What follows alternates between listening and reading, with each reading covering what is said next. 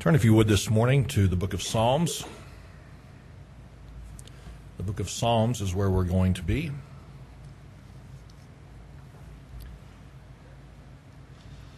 Let's go to the Lord in prayer.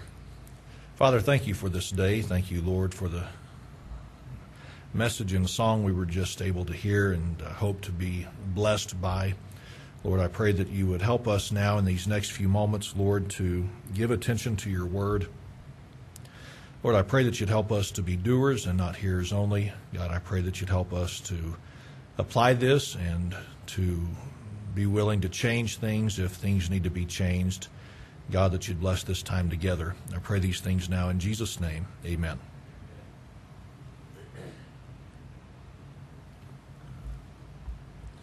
This morning, I don't want to review all of last week's message simply because it does not tie into today's lesson. But I would ask you to consider this question How much wisdom have you prayed for in the last seven days? Uh, it, it was the point of the message last week that you and I need wisdom desperately. And if we don't have wisdom, we will squander and we will waste the days that God gives us. And so we ought to be willing to ask ourselves a very simple question how many times this week did I go to God and say, God, I need your wisdom? God, I need it for my family. I need it for my walk with you. I need it for my children. How much time did we spend in prayer asking the Lord for wisdom this week? If we've not spent that time in prayer asking the Lord for wisdom, we will find ourselves one day down a road that we wish we weren't on. And so it's, it's something to take serious because you and I don't want to waste the opportunity that God gives us. This morning we're going to be in the 71st chapter of Psalm. 71st chapter of Psalms. And as you're finding your place there, I'm going to share a story with you all that is personal to me. I know that over the years I have shared elements of this story. Maybe throughout the years, collectively, I've shared every aspect of this story. And if it is somewhat repetitive, I do apologize for those who have had to set through this in times past. But for those who this may be the first time, I hope it'll be a help to you and illustrate a, a decent point. And if you've forgotten this, then I hope you'll be reminded of it. But this morning, you've heard me over the years talk about my grandfather on my mother's side of the family.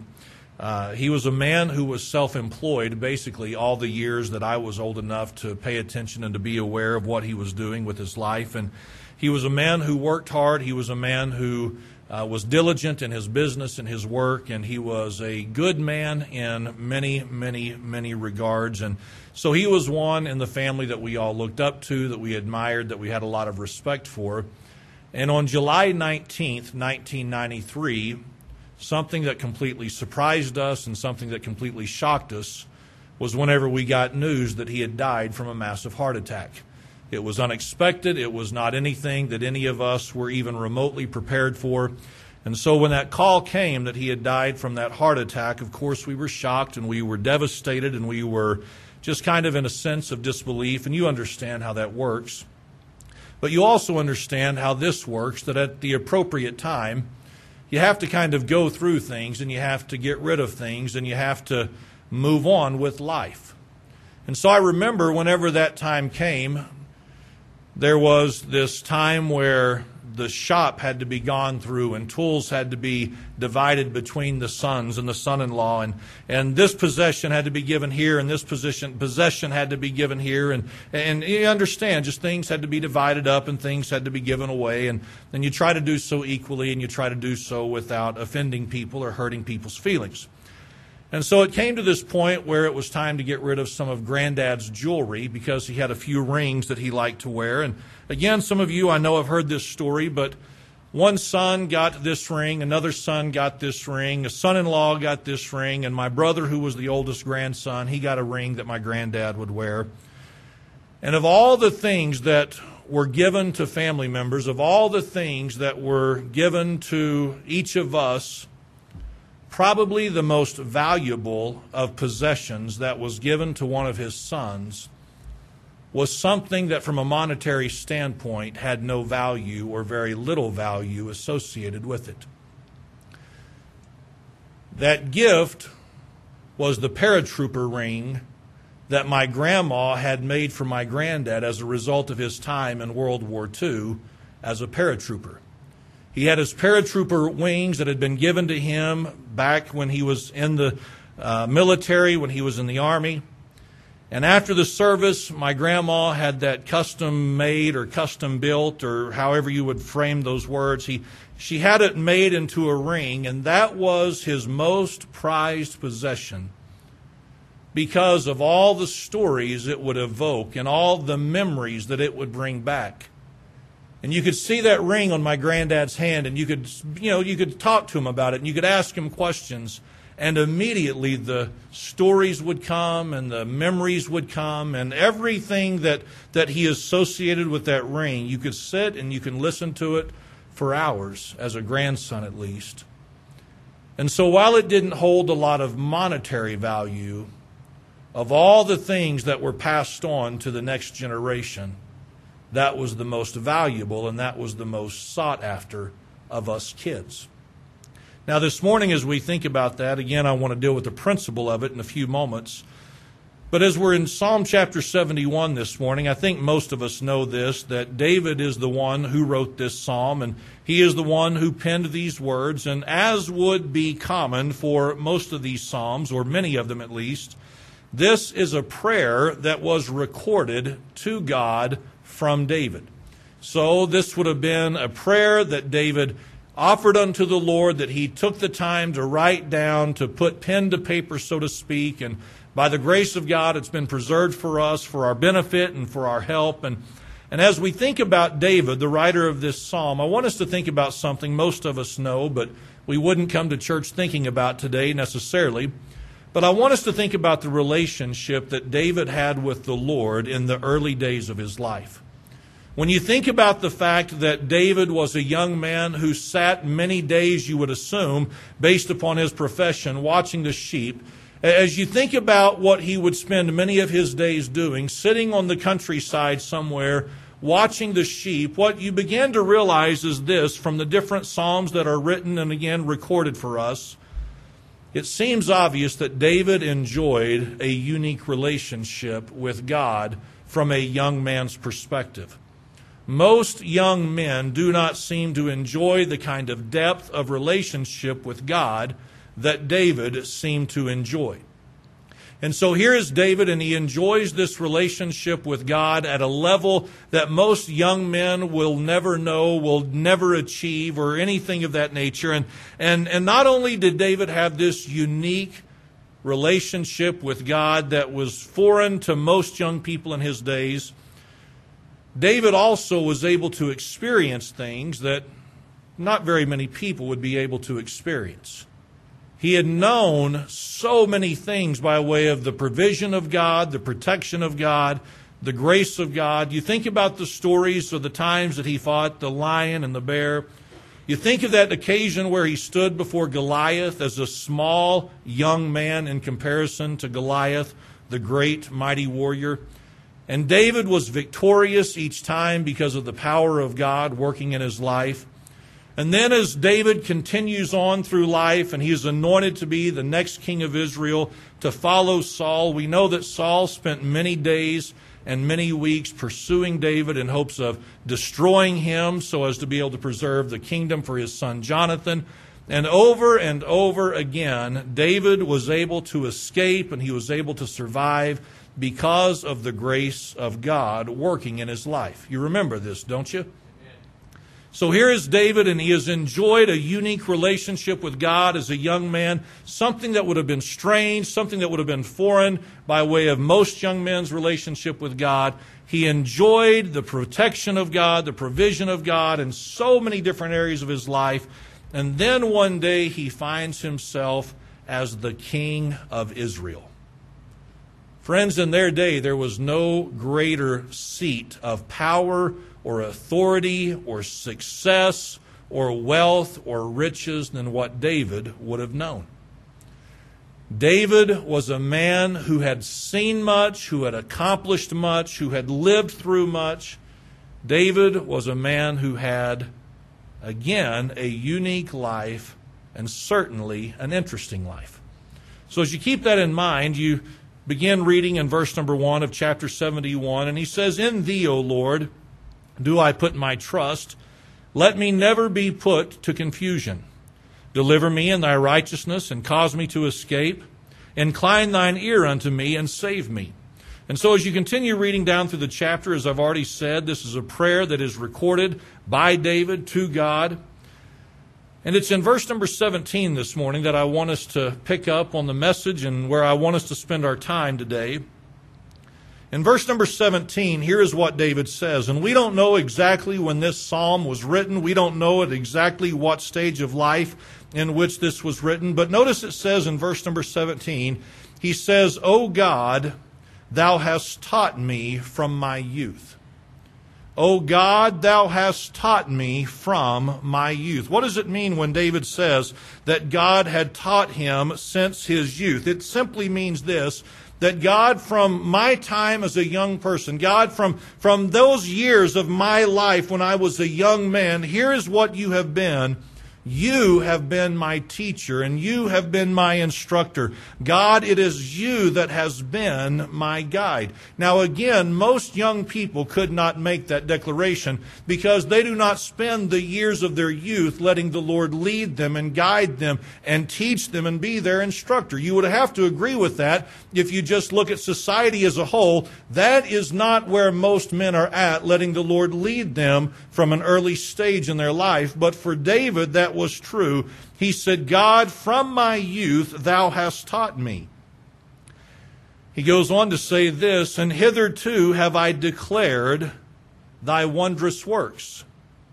So, what does it mean whenever he says, and hitherto? It means this, and up to this point.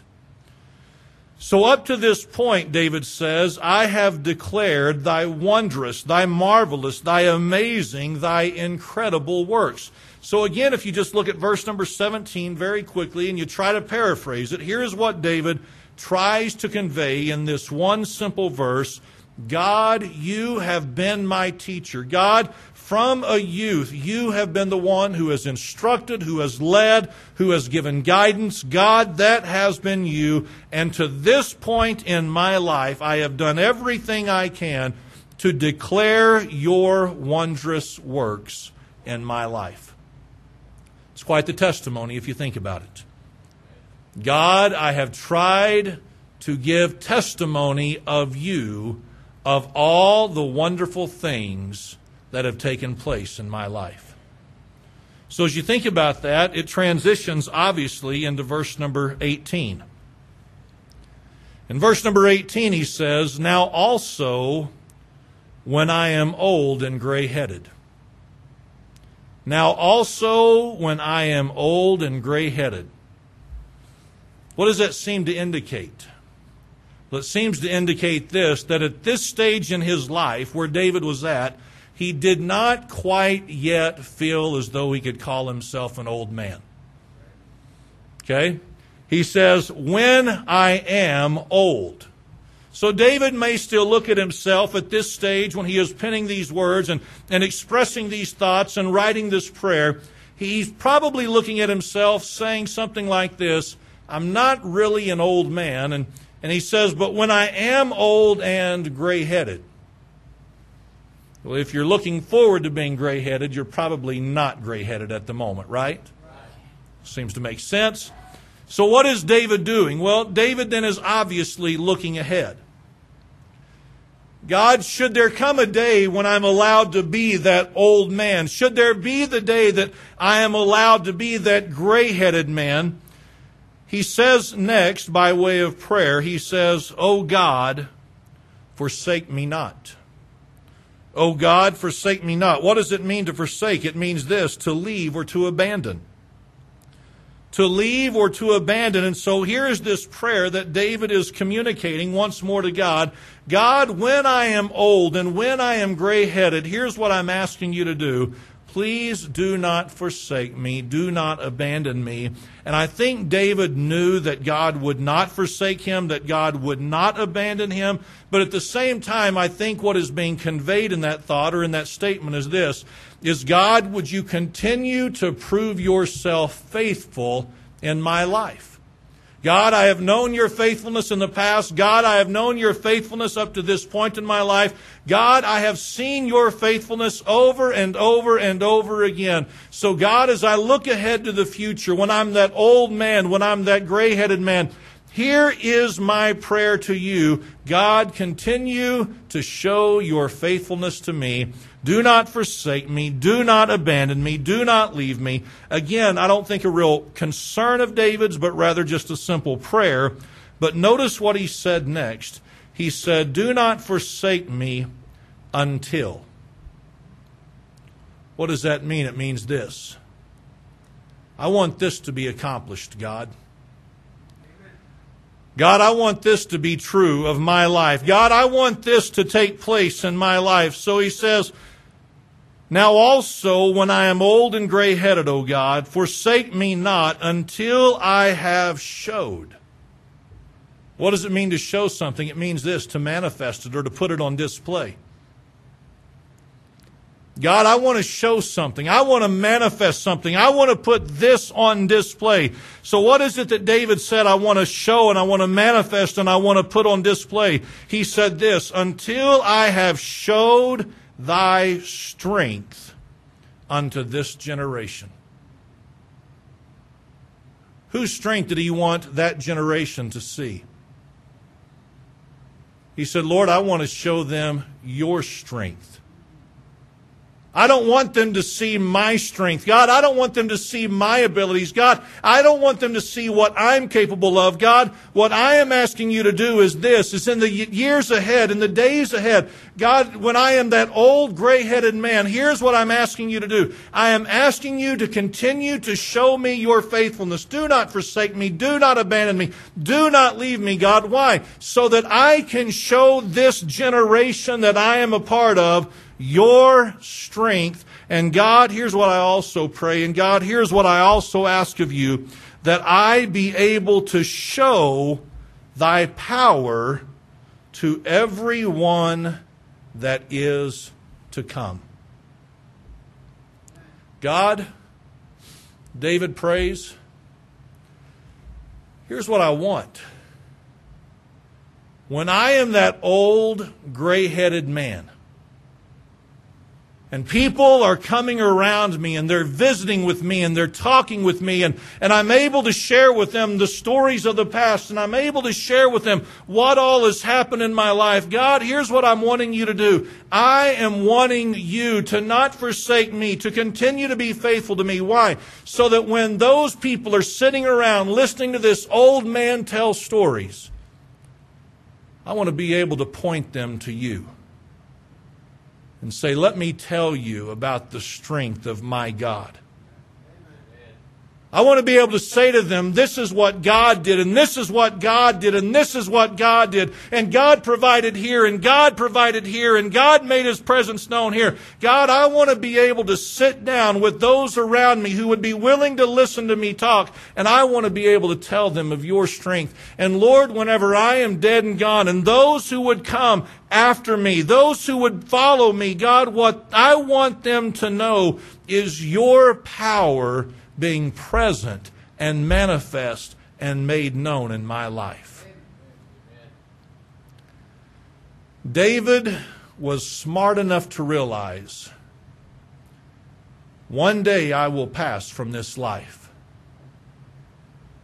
And when people hear my stories, I want them to hear of the strength of God and the power of God that was made known in my life over and over and over again.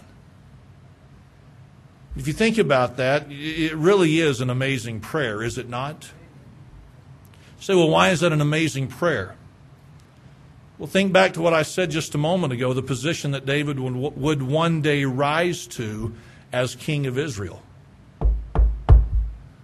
Are you hearing this? He would rise one day to the king of Israel, and what would he possess? He would possess money like few in their day would have ever possessed. He would have had possessions that few in their day would have ever held in their hands. He would have had gold. He would have had silver. He would have had precious stones. He would have had jewels. He would have had animals. He would have had the flocks. He would have had everything that was the sign of wealth, the signs of success, things we talked about this morning in Sunday school. David would have had everything. And do you realize that everything he would have had, you could have put some kind of figure on it as to what it was worth financially?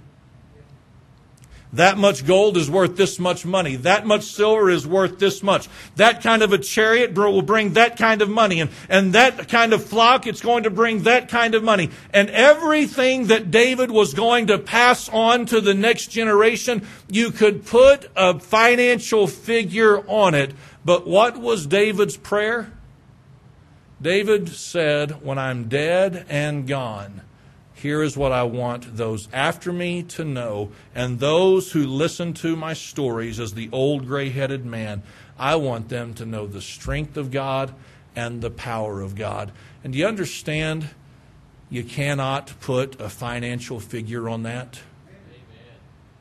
It's kind of like a cheap paratrooper ring that really, in and of itself, did not hold a whole lot of monetary value. But because of everything that represented and because of everything that reminded my grandfather of, that was something that was priceless to him. And as a result, it was something that was valued by us. Here is David, and here is what he knew. You cannot put a dollar figure on everything that God has done for me. That is priceless to me. There is no monetary value that you can associate with that. And what I hope to pass on is not the wealth and not the possessions and not the things of this world. What I want to pass on to those who are coming up after me is I want them to know the faithfulness of God and the strength of God and the power of God.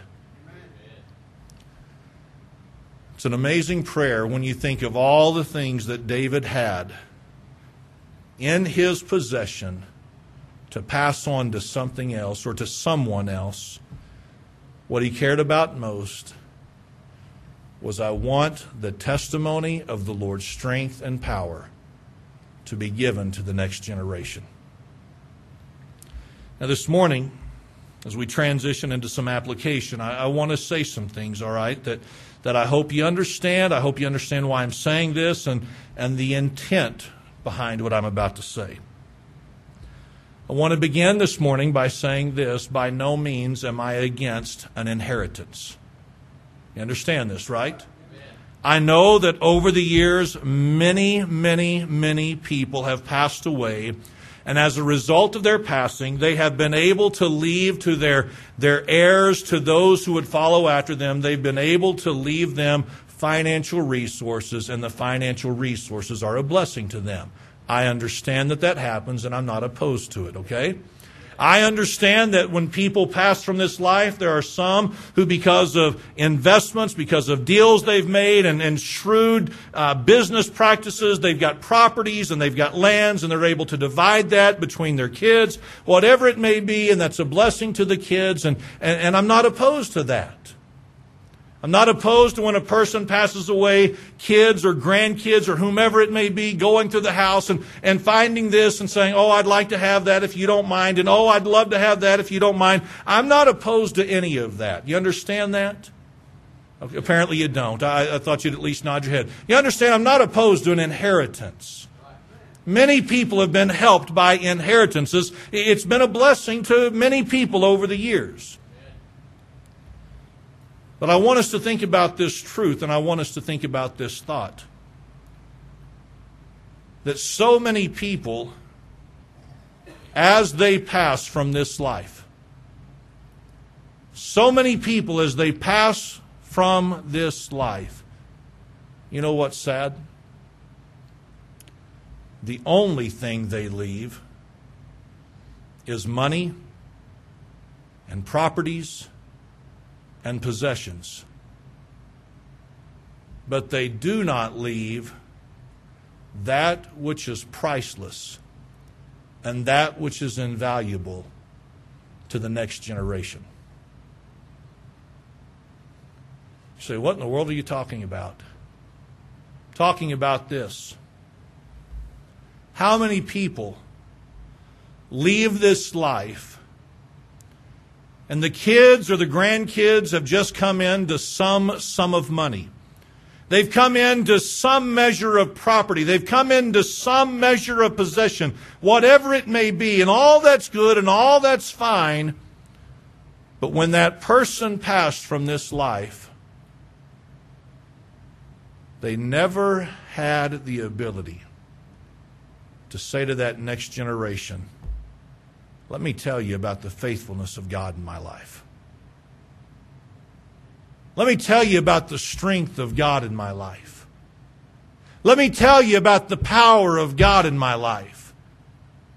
You understand this, don't you? So many people leave, and they may leave millions and millions of dollars to their kids and their grandkids. It may all be handled very well and written out as to what they want their, their desires to be and who'll get what, and the kids may not fuss, the kids may not fight about it, but at the end of the day, the kids can't ever sit back and say, let me tell you, all this is nice, but you know what means the most out of all this? Is that we had a dad and we had a mom who knew the faithfulness of God, who knew the strength of God, who knew the power of God, who knew that God was going to come through and deliver them in their times of need. So many people die, and the only thing they leave for their kids is money and possessions and properties and garbage. Everything that you could put a monetary value on, you could have a you could have an estate auction and get rid of every bit of it. But the kids don't have any kind of testimony of God's faithfulness from the previous generation being passed down to them. Now, friends, that's an unfortunate scenario. When all a person leaves, those after them is stuff.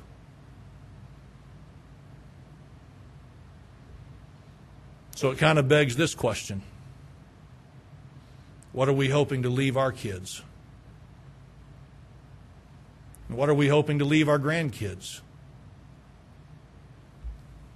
I'm not trying to be rude. I'm not trying to be offensive in what I'm about to say. And I know that for those who were in the Sunday school class, this is kind of a carryover by way of thought, and I'm all right with that.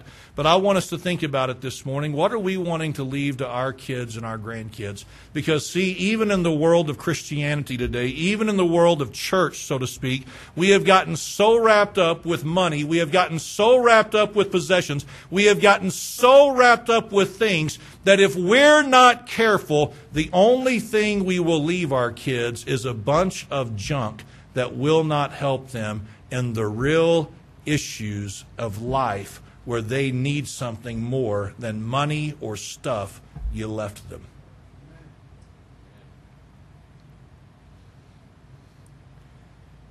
What do you and I want to leave our kids? What do you and I want to leave our grandkids? If they were to sit at our feet, so to speak, and we were going to be able to give them what we had, would we be able to give them the testimony of the faithfulness and the strength and the power of God in our lives? Can I be honest with you? I know that I don't know the ins and the outs of every relationship. I get it. I, I know that. But just in visiting with people and hearing people talk, in, in men and women's interactions with one another, this seems to be the trend that we're seeing more and more of.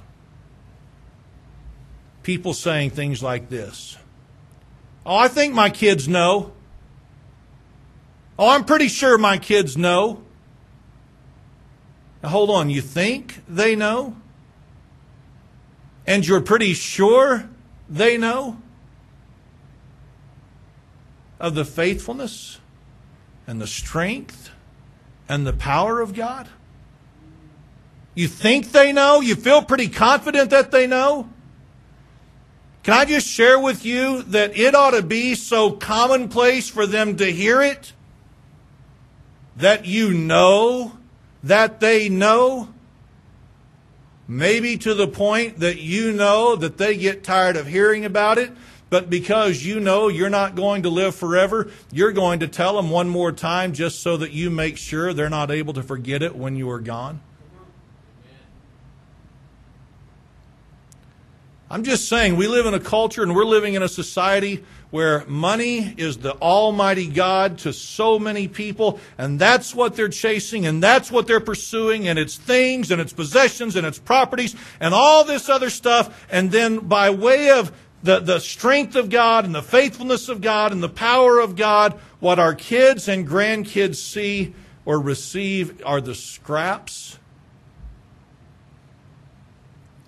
And what they never really saw in grandma or grandpa Meemaw, granddad, whatever they may call us or call us one day, what they never really saw consistently was a testimony of the faithfulness and the strength and the power of God.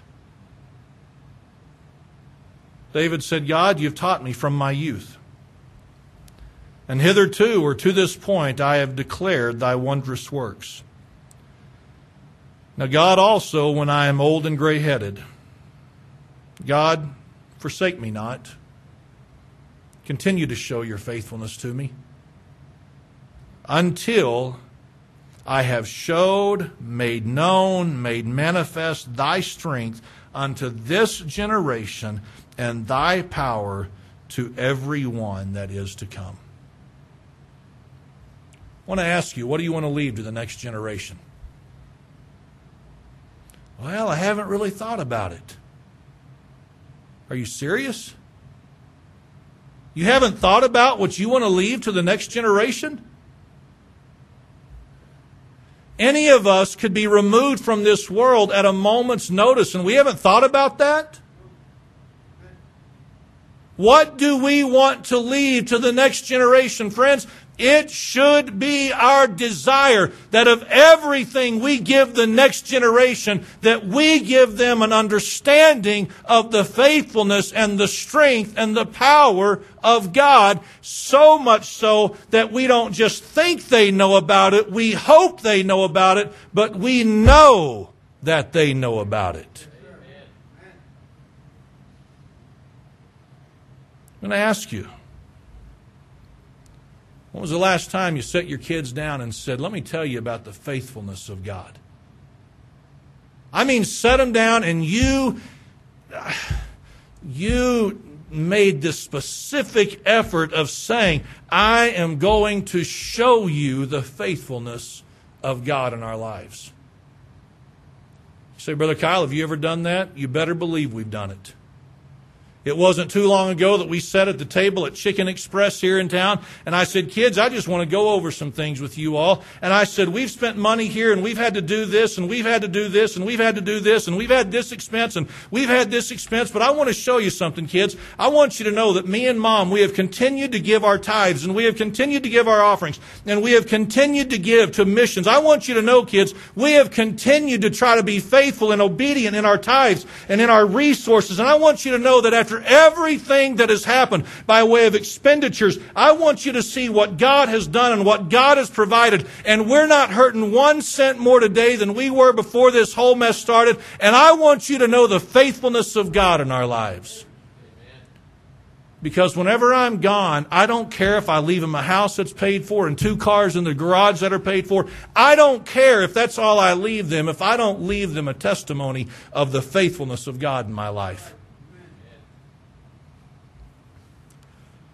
When was the last time you set your grandkids down and said, honey, baby, dummy, whatever you call them, I don't know? And you said, hey, listen, Grandpa's going to talk to you for a minute. Oh, Grandpa, I've heard this and I know, I know, I know, but I'm going to tell you one more time. And I'm going to give all the praise and all the glory and all the honor to God because He alone is the one who deserves us.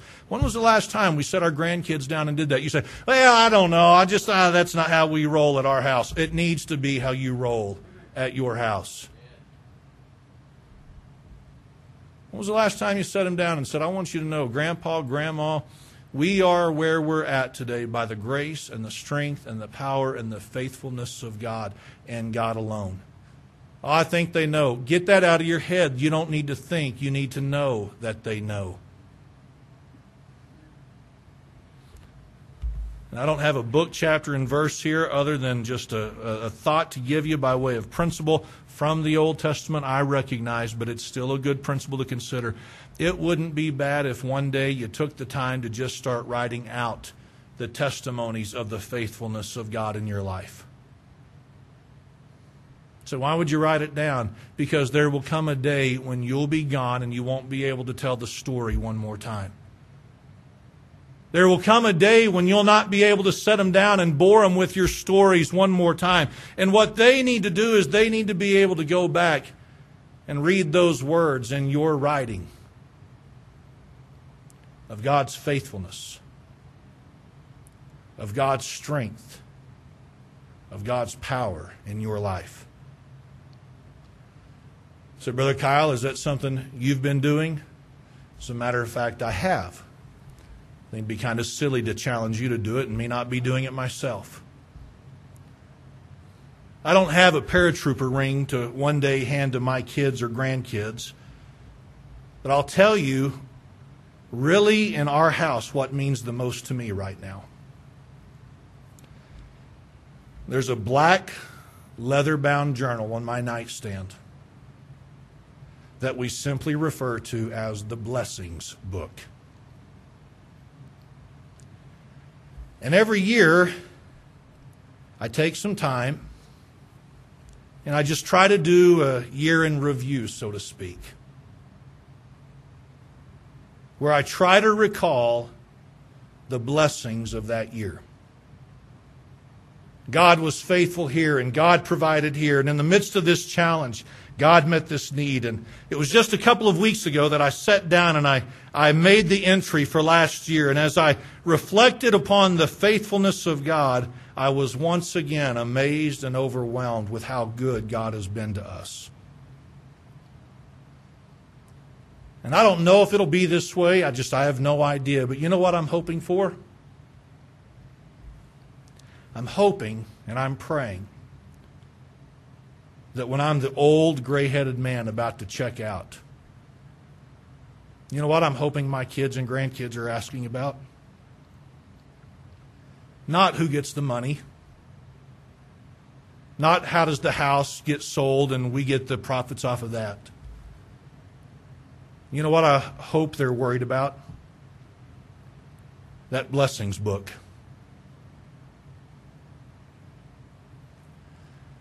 So that they can be reminded when they're raising their kids, when they're dealing with their grandkids. God was faithful to dad and mom. God will be faithful to us.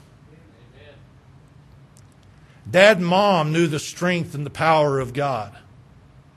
I'm going to go back and I'm going to reread some of that and see how God did the amazing there and how God did the miraculous there. I'm just saying, I, I think it profitable and I think it to be helpful to write it down because one day we'll not be able to remember it as clearly as we once did, and the kids won't be able to remember it as clearly as they thought they were going to. But to be able to go back and say, wow, God was faithful, and God was a God of strength, and God was a God of power, I don't know if it'll end up that way, but I'm hoping that of all the things they're going through the house looking for, I hope one of them is clutching that close to them, saying, Nope, it's mine.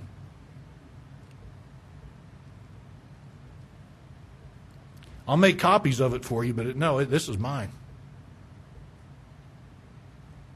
Because I really want to pass on to them. We serve a faithful God a God of strength, and a God of power. If we're not telling it, if we're not teaching it, if we're not declaring it, if we're not recording it, friends, if we're not making it if we're not making it a focal point in our relationships, with the people after us, then we are failing to give them the greatest thing we can give them. I don't care if you leave each of your kids $10 million. You say, well, there's no worry in that. I'm just saying, I don't care if you do. If you haven't left them a testimony of God's faithfulness in a clear and distinct and obvious manner, you have robbed them from the greatest inheritance you could ever give them. What do you hope to leave yours, your children, your grandchildren, those who would come behind you? What are you hoping to leave for them? So I'll stand this morning and bow our heads for prayer.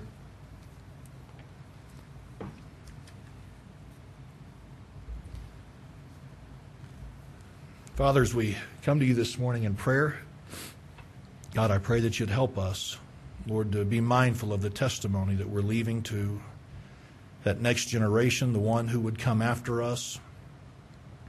And God, how important it is that we focus and we make it a point of, of constant concern that we be pointing the next generation to you and to your faithfulness.